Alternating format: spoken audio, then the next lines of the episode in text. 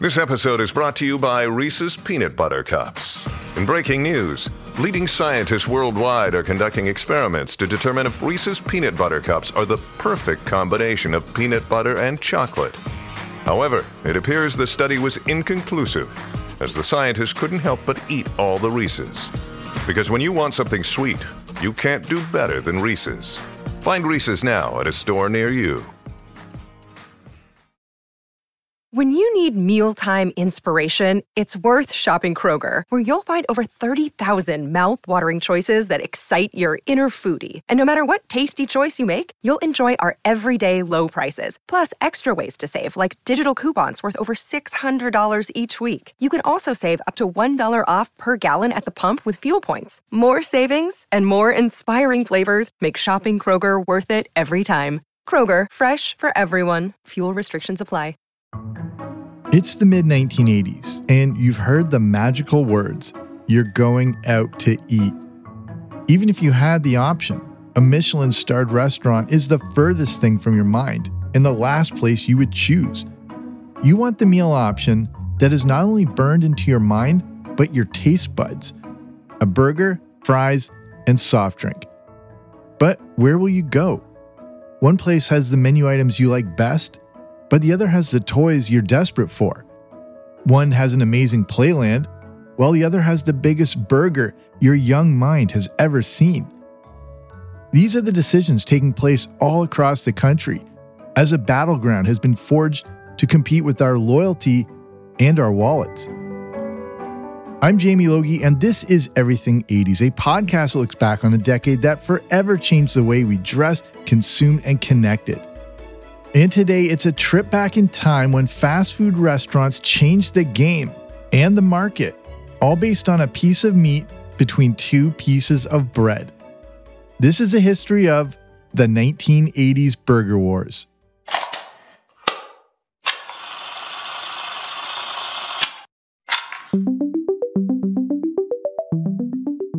Let's begin by meeting our competitors. The focus of the burger wars of the 1980s centers around McDonald's, Burger King, Wendy's, and A&W. We'll start with McDonald's. With origins going back to the 1940s, the company franchised in the 1950s, and by the late 50s, had sold its 100 millionth burger. The popularity of the company grew through the 60s with the release of items like the filet fish and the Big Mac. Big Mac sandwich. Going into the 70s, McDonald's introduced the McDonald's Play Place, breakfast options, and items like the Quarter Pounder and the Egg McMuffin. In the mid 70s, drive through was introduced, something that would have a much bigger impact on the world of fast food in the 80s than anyone possibly realized. As we enter the 80s, McDonald's only continues to grow in popularity, especially with kids, thanks to a few select items. To begin with, the McDonald's play places introduced in the 70s just continued into the 80s with the opening of more and more locations. Soon, it was easier to find a play place than ever before. And speaking of kids, one specific meal introduced in 1979 became a staple of 1980s kids' fast food culture the Happy Meal. According to CNN and the Daily Beast, the origins of the Happy Meal come from Guatemala and a franchise owner named Yolanda, who realized the McDonald's serving sizes were too big for little kids, and they needed their own kid friendly options. The execution of the Happy Meal and its packaging came about through Bob Bernstein, an advertising executive who had been working for McDonald's for years. He noticed how glued his son was to the back of the cereal box each morning at breakfast. For kids in the 70s and 80s, the back of the cereal box was like our morning newspaper. And Bernstein realized kids wanted to do something while they ate. This led to the creation of the meal box that included games, puzzles, and comic strips on the outside. The Happy Meal came with a few kid friendly food items and, most importantly, a toy. Through the 1980s, the included toys turned into huge promotional tie ins, and we saw the inclusions of toys and brands like the Muppet Babies, Fraggle Rock, Hot Wheels, Transformers, the Dukes of Hazzard, and movies like E.T. and The Fox and the Hound. And that's just a small sampling of the 1980s Happy Meal toys. And then in the early 80s comes one of McDonald's most popular food items ever, which was also a huge hit with kids. It's a food made up of four distinct shapes a ball, a bell, a bone, and a boot. Designed by a top chef named Rene Arend, who had cooked for royalty in Europe, the bite sized item began being tested in select markets. Then, in 1983, Chicken McNuggets were finally released to the public. So, McDonald's was going strong in the 1980s, but they had major competition from the company that began back in the mid 50s. Even though they started out as Insta Burger King, the company soon franchised, and Burger King, as we now know it, became a national company. In the 60s, they were sold to the Pillsbury Company, which revitalized the company primarily by expanding its menu. It's the company that prides itself on having flame broiled burgers and is home to one of the most famous fast food items of all, the Whopper. Always been able to have your Whopper your way. The focus on not only the Whopper, but the concept of flame broiling was the way Burger King could compete in the 1980s. They promoted the idea of quality and that you were getting something you just took off the grill in your backyard. Burger King made it clear that you could have it your way and even offered customizable salad bars. But it was the burger that was the star of the show, and Burger King made sure to drill that into its employees. In the 80s, Burger King managers were sent to Burger King University. Not Bovine University, but Burger King's own training center to learn the holy grail of the perfect burger. A United Press International article from 1983 shares that Burger King University was like an intense boot camp where managers not only learned to run a streamlined franchise, but serve up that patty at a perfect 105 degrees. Burger King was hell bent on trying to take that number one spot from McDonald's, and Burger King University was, quote, that final pump of corporate adrenaline, unquote. At this point in the 80s, Burger King was growing at a rate of 240 to 250 new locations each year. They were laser focused on not only taking down McDonald's, but all of fast food. Referring back to that UPI article from 1983, Burger King employees were delivered a patriotic message and how Burger King is a part of American history. The training concluded by making the room totally dark, while the managers or students saw pictures of the company, their competitors, who they are, when they started, and how they fit into all of it. Al Jesness, the dean, if you will, of Burger King University back then, shares that, quote, we build up to a feverish pitch with this. At the tail end, we say, now what can you do? This is where we pump them up. It's really very theatrical. The instructor is banging his fists on the table we put the Burger King pictures up. The lights go black, and the theme from Rocky comes on. And they're going, We're going to kill these guys, unquote. The burger wars of the 1980s were very real and very intense. The two big burger companies were already a part of our collective consciousness. For example, the Big Mac jingle of two all beef patties, special sauce, lettuce, cheese, pickles, onions on a sesame seed bun was as instinctual to say as reciting off your home address or phone number.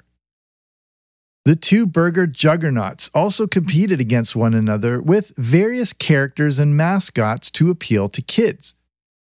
McDonald's not only had Ronald McDonald, but other characters connected to various foods. There was Grimace, the milkshake representative, the Hamburglar, the new McNugget buddies, Birdie, the early bird for breakfast items, the Fry Kids, and the Honorable Mayor McCheese. Through the 60s and 70s, Burger King had an animated small king mascot, and going into the 80s, had introduced the marvelous magical Burger King. This was a real life, Tudor looking character with red hair and a red beard who wore a crown. There were also characters like Sir Shakes a Lot and a robot called the Wizard of Fries. How about a shake, Sir Shake a Lot? Great and balloons, I doubt they're there. I'll pop one and show you it's a lot of hot there. He loves magic and food that's fun. He's got shake, shake, shake. And burgers too. For everyone. Burger King. Burger King didn't have the Happy Meal and the toys that came with them, but still offered toys for kids. My favorite was the King Racer, a plastic car you assembled yourself. You then used a zip stick that pulled through the car, allowing it to race along the ground. And a toy like this was free to kids 12 and under. Burger King is where you could find the Empire Strikes Back collectible glasses or a popular plush toy like ALF. It was quite natural for these companies to offer products and toys that appealed to children because children play a huge role in the purchasing decisions for families. Even though I felt like I never got what I wanted growing up when it came to fast food and breakfast cereals, it happened more than I realized. And if you bugged your parents long enough, it may have worked for you too. This is called pester power, and it's a very real term. The concept, explained by the Journal of Nutrition Education and Behavior, shares that, quote, children often have the ability to exert influence on familial food purchasing decisions by repeatedly asking parents and caretakers for products not routinely purchased for the family. Unquote. Basically, pester your parents long enough and they often just give in. And companies know this works, especially as it pertains to fast food and the burger wars. According to the International Journal of Multidisciplinary and Current Educational Research, children influence more than 70% of their parents' clothes and fast food purchases. And children under 12 influence their family on a variety of consumer products, ranging from food to appliances and even holidays and cars. But credit to my own mother growing up, who was able to fight this pester power off to some degree, as I never did get Cookie Crisp cereal growing up, despite me screaming and crying in the cereal aisle for it. But when you combine fast food and toys, you've got pester power driven up to the nth degree. But of course, it wasn't just McDonald's and Burger King controlling the burger market of the 1980s. There are two other notable competitors, both taking a unique approach to get our attention. The first is Wendy's. Dave Thomas opened the first location in November 1969 in Columbus, Ohio. The chain quickly stood out for its unique square shaped hamburger patties. In November 1970, Wendy's introduced their pickup window, a concept that was still so new that customers needed instructions on how to talk through the speaker and place an order. And as we head into the 1980s, Wendy's continues to grow through the growing burger war era as they open their 2000th restaurant. And in a few short years, Wendy's will also do something that was not only groundbreaking in the burger wars, but also became a cultural phenomenon. and we'll get back to that in a bit. Next, we have A&W. As far back as some of these companies go, none of them can touch A&W, with origins going back to 1919. It started as a roadside stand by Roy Allen, who then partnered with Frank Wright. The last names Allen and Wright were shortened into A and W. The company continued to grow through the 50s and 60s, and in the mid 70s introduced Great Root Bear. The six foot six furry bear could be found handing out candy and balloons in A&W restaurants. And as the 1980s began, A&W released something to compete in the burger wars. Something that through no fault of their own backfired spectacularly. Everything 80s will return after these messages. Another day is here, and you're ready for it. What to wear? Check. Breakfast, lunch, and dinner? Check. Planning for what's next and how to save for it? That's where Bank of America can help. For your financial to dos, Bank of America has experts ready to help get you closer to your goals. Get started at one of our local financial centers or 24-7 in our mobile banking app. Find a location near you at bankofamerica.com slash talk to us. What would you like the power to do? Mobile banking requires downloading the app and is only available for select devices. Message and data rates may apply. Bank of America and a member FDIC. Hey, it's Kaley Cuoco for Priceline. Ready to go to your happy place for a happy price? Well, why didn't you say so? Just download the Priceline app right now and save up to 60% on hotels. So, whether it's Cousin Kevin's Kazoo concert in Kansas City, go Kevin, or Becky's Bachelorette Bash in Bermuda, you never have to miss a trip ever again. So, download the Priceline app today. Your savings are waiting. Go to your happy place for a happy price. Go to your happy price, Priceline. Even though McDonald's had a big control of the market share, they still needed to up the ante when it came to marketing, promotion, and competing with Burger King. Happy Meal commercials were great, but what about the adult crowd? Well, they came up with one thing as a way to compete with Burger King and their famous Whopper. It was called the McDLT. The McDLT was a cheeseburger, but served in unique packaging and cheaper than the Whopper. The styrofoam container featured two sides. One side had half the bun and the meat, and the other side had the second half of the bun, lettuce, tomatoes, cheese, and sauce. The idea was to keep the hot side hot and the cold side cold, so the vegetables could remain crisp and not wilt from the hot patty. The McDLT was launched in 1985 with a full on marketing campaign featuring a pre Seinfeld Jason Alexander. You say that just once you'd like your hamburger hot and your lettuce and tomato cool and crisp all at the same time? Yeah! Well, I say you got it. I'm talking McDonald's new lettuce and tomato hamburger, the McDLT. I'm talking quarter pound of beef on the hot, hot side. And the hot. But even with a great lineup of products, characters, and commercials, McDonald's still tried to expand their reach in every way possible, including being featured in the movie Mac and Me. The movie about a mysterious alien creature that escapes from NASA and befriends a young boy also features Jennifer Aniston in her first movie role. The film also features Ronald McDonald, along with an entire dance sequence that takes place in a McDonald's. According to McDonald'sfandom.com, the film, despite being heavily criticized for product placement, had a profit sharing arrangement with Ronald McDonald House Charities. Even though they may not have been at the level of McDonald's, Wendy's was still able to make a dent in the burger market. And this was through the creation of one of the most famous ads in history. Very big bun. Big fluffy bun. It's a very big fluffy bun. Where's the beef?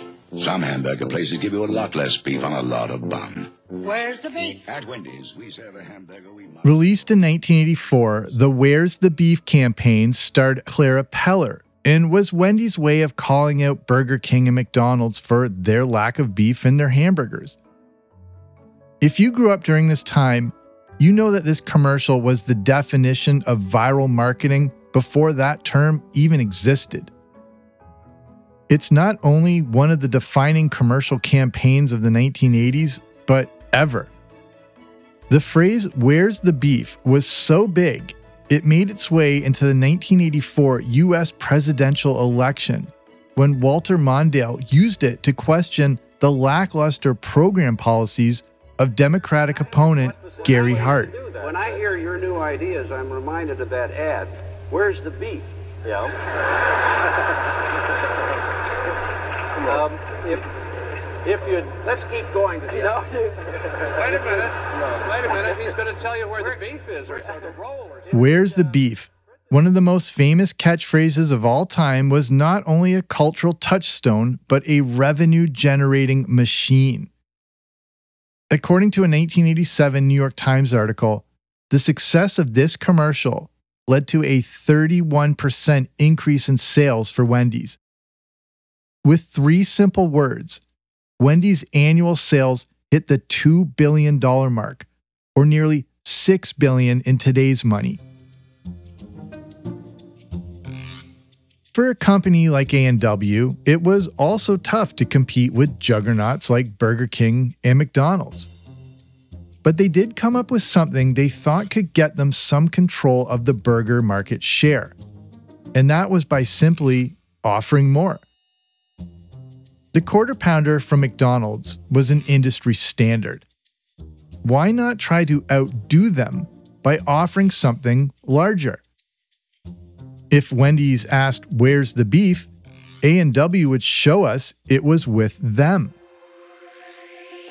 This was the impetus for the A&W Third Pounder, a creation from the early 80s that backfired by unforeseen and frankly unimaginable reasons.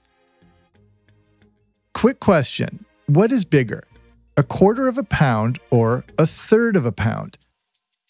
I admit that math is not my strong suit, but you've also probably guessed that a third of a pound is larger. Well, the American public didn't necessarily know that in the 1980s when A&W released the third pounder hamburger. Despite slogans like third is the word, the burgers just didn't sell. But why? You got more burger for around the same price, if not less, than the quarter pounder. The failure of the third pounder is because the average person didn't understand fractions. Consumers thought a quarter sounded more than a third. Why? Because four is a bigger number than three. In the book Threshold Resistance, written by Alfred Taubman, owner of A&W restaurants back then, Taubman shares how they brought in a market research firm to try to figure out what happened. A&W had a better and larger product at a better price point, and it still failed because 3 sounded less than 4. Taubman shares that quote, more than half the participants of the focus groups questioned the price of our burger. Why, they ask, should we pay the same amount for a third pound of meat as we do for a quarter pound of meat at McDonald's. You're overcharging us. Unquote. The baffling revelation showed a company like A&W that no matter how prepared you are for potential obstacles, especially during the 1980s burger wars, there are some unforeseen things you can never prepare for. The failure of the third pounder, a story even shared on A&W's own website, showed companies how critical precise language is, and even a hint of confusion needs to be nipped in the bud, or it could cost you millions. But again, who could have ever predicted this issue? Interestingly, years later, McDonald's capitalized on a third pound burger of their own, but you would know it better as the Angus burger. As the burger wars of the 80s grew, a focus on convenience became more paramount. The 80s may be seen as the era of true convenience. And there was nothing more convenient, especially for my family back then, than the drive through. As important as the restaurants were, the true battleground for fast food and burgers appeared to be the drive through. According to Business Insider, by 1987, drive through sales accounted for 60% of all fast food sales. Fast food, as the name implies, was already convenient. Not having to get out of your car to even get it was the height of convenience. Except for the few times when my dad paid at the drive through, then drove off forgetting to even pick up the food. But McDonald's and Burger King continue to go head to head with one another, especially in their commercials with attack style marketing. Burger King continued to point out the superior nature of broiling versus frying. A Burger King commercial from 1983 featuring a young Elizabeth Shue asks everyone from McDonald's to leave the room so she can tell viewers that in a nationwide poll, flame broiling beat frying nearly 3 to 1. A few years later, Burger King put out an ad dismissing the McDLT and how you had to eat food served their way and not fixed your way, like the Whopper is. Burger King continued to promote the fact that eating their flame broiled burgers was just like taking one right off your backyard grill. Things also started to get even more cutthroat. Also in 1983, Burger King made an ad in the UK for the Whopper that also questioned McDonald's beef. The ad showed a huge hamburger that said, It's not just big, Mac, and in small print said, quote, unlike some burgers, it's 100% beef, unquote. But McDonald's didn't take this lying down, and this is when lawyers got involved. According to a July 1985 LA Times article, after five days of testimony, Judge John Whitford granted McDonald's an injunction, barring Burger King from using the advertisement that knocked McDonald's best selling burger, the Big Mac. The article goes on to state, quote, but the judge rejected McDonald's claim that Burger King, home of the Whopper, had maliciously implied that McDonald's hamburgers were less than 100% beef, unquote. The burger wars were so intense because this was a multi, multi billion dollar industry. According to Statista.com, sales of food and drink through the decade in the US alone generated $120 billion. That's quite a lot when you consider at the start of the decade, a Happy Meal was around $1.10. Or in 1985, when a Big Mac, large soft drink, and supersized fry was just $2.59. In today's money, that revenue for the entire 1980s is in the $300 billion range. But there still were some struggles during the burger wars. For Wendy's, the success of the Where's the Beef campaign eventually wore off, and the company tried some other means to get back into the burger wars. But they launched something that didn't even include burgers. In the summer of 1985, Wendy's launched its breakfast menu, According to a 1986 LA Times article, backed by a $10 million ad campaign, they tried to position themselves as the all day restaurant. This included omelets made to order, which severely slowed down service. And in the world of fast food, that can be a death blow, especially during a morning breakfast rush. Sales were dropping, but Wendy's then introduced salad bars and then their newest burger in nearly 17 years, the Big Classic. The Big Classic launched with an ad campaign featuring Scott Fuller, who played Nick on Family Ties, and it was meant to compete with the Whopper, the Big Mac, and the McDLT. Burger King then tried something new to boost their share in the burger market by introducing burger bundles. These mini cheeseburgers or sliders came in a pack of three.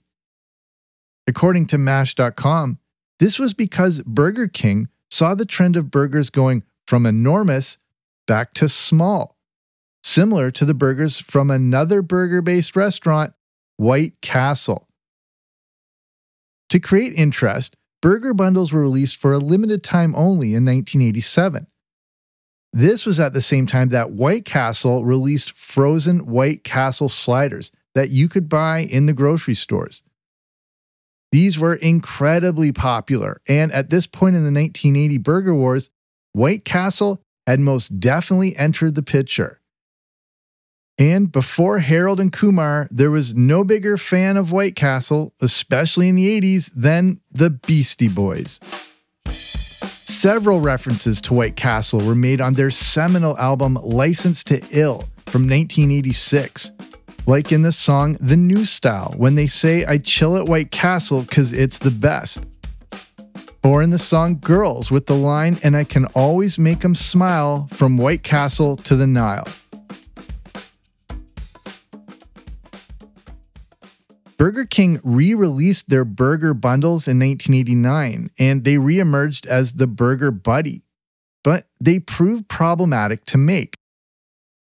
According to Nation's Restaurant News, whereas White Castle sliders were cooked on a flat top, Burger King's version was so small they kept falling through the grills. Wendy's and now Burger King were experiencing some significant setbacks during the Burger Wars. According to a 1987 LA Times article, by 1987 and going into the later 80s, Wendy's experienced their first quarterly operating loss since the company was founded. Burger King had to lay off 15% of its corporate workforce. Even though just a few years earlier, Wendy's and Burger King were riding high with 3,700 and 4,700 locations, respectively, there were some struggles. By 1987 and later into the 80s, McDonald's now had around 9,400 locations worldwide and a big chunk of the $48 billion burger market. It also didn't hurt that McDonald's was outspending both Wendy's and Burger King two to one in advertising. But then Wendy's made a significant rebound. And this was also by capitalizing on smaller portions the way Burger King had seen.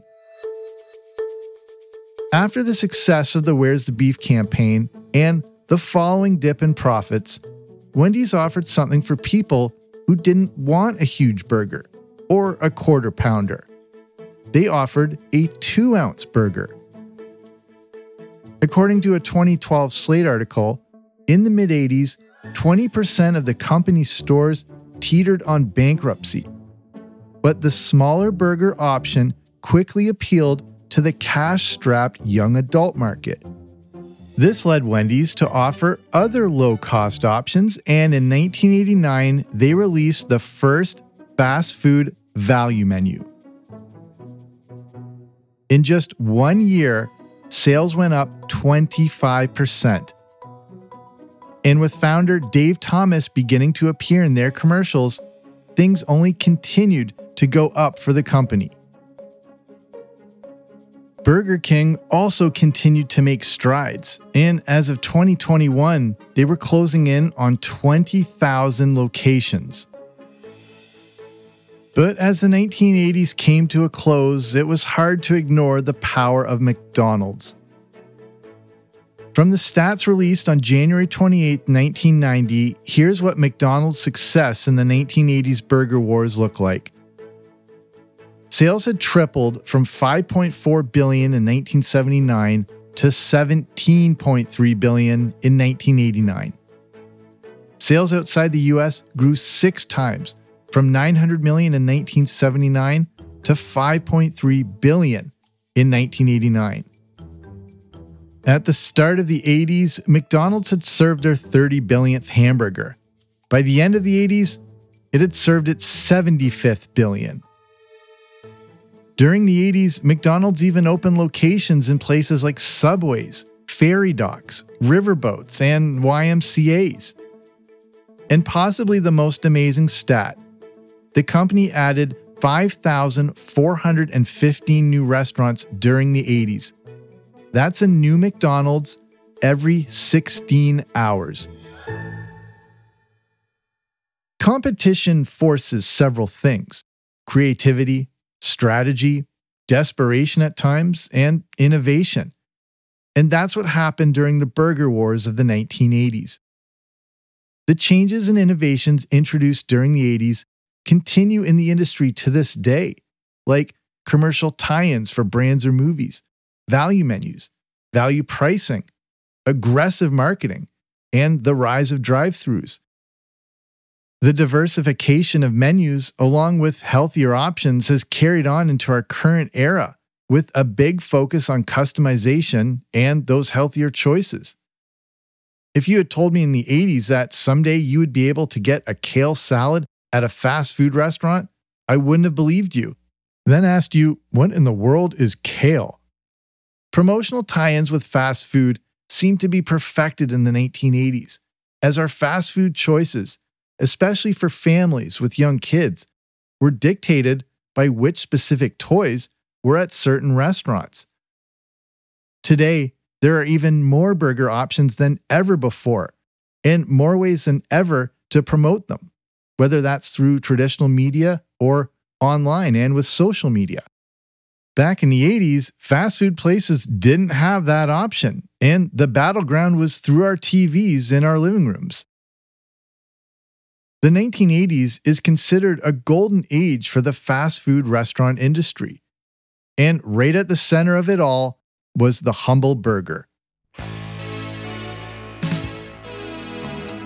So that's our show. Thank you so much for listening. If you like this episode, here are some suggestions for further listening from my previous episodes that are related to this one. I have an episode all about the pizza wars of the 1980s that pitted Little Caesars, Domino's, and Pizza Hut up against each other. I also have a previous episode about Rax, a fast food restaurant that went the route of being adult fast food. If you remember the commercial spokesperson called Mr. Delicious, you know what I'm talking about. But besides those, there are plenty of other episodes for you to dive back into to remember all these great things from the 1980s. And if you haven't already, be sure to subscribe to the Everything 80s podcast wherever you listen to podcasts so you don't miss out on new episodes. Thank you again so much for spending your time with me here today. It means the world to me. So, I'm Jamie. This has been Everything 80s, but I'll be back soon with a new episode. Don't you dare miss it.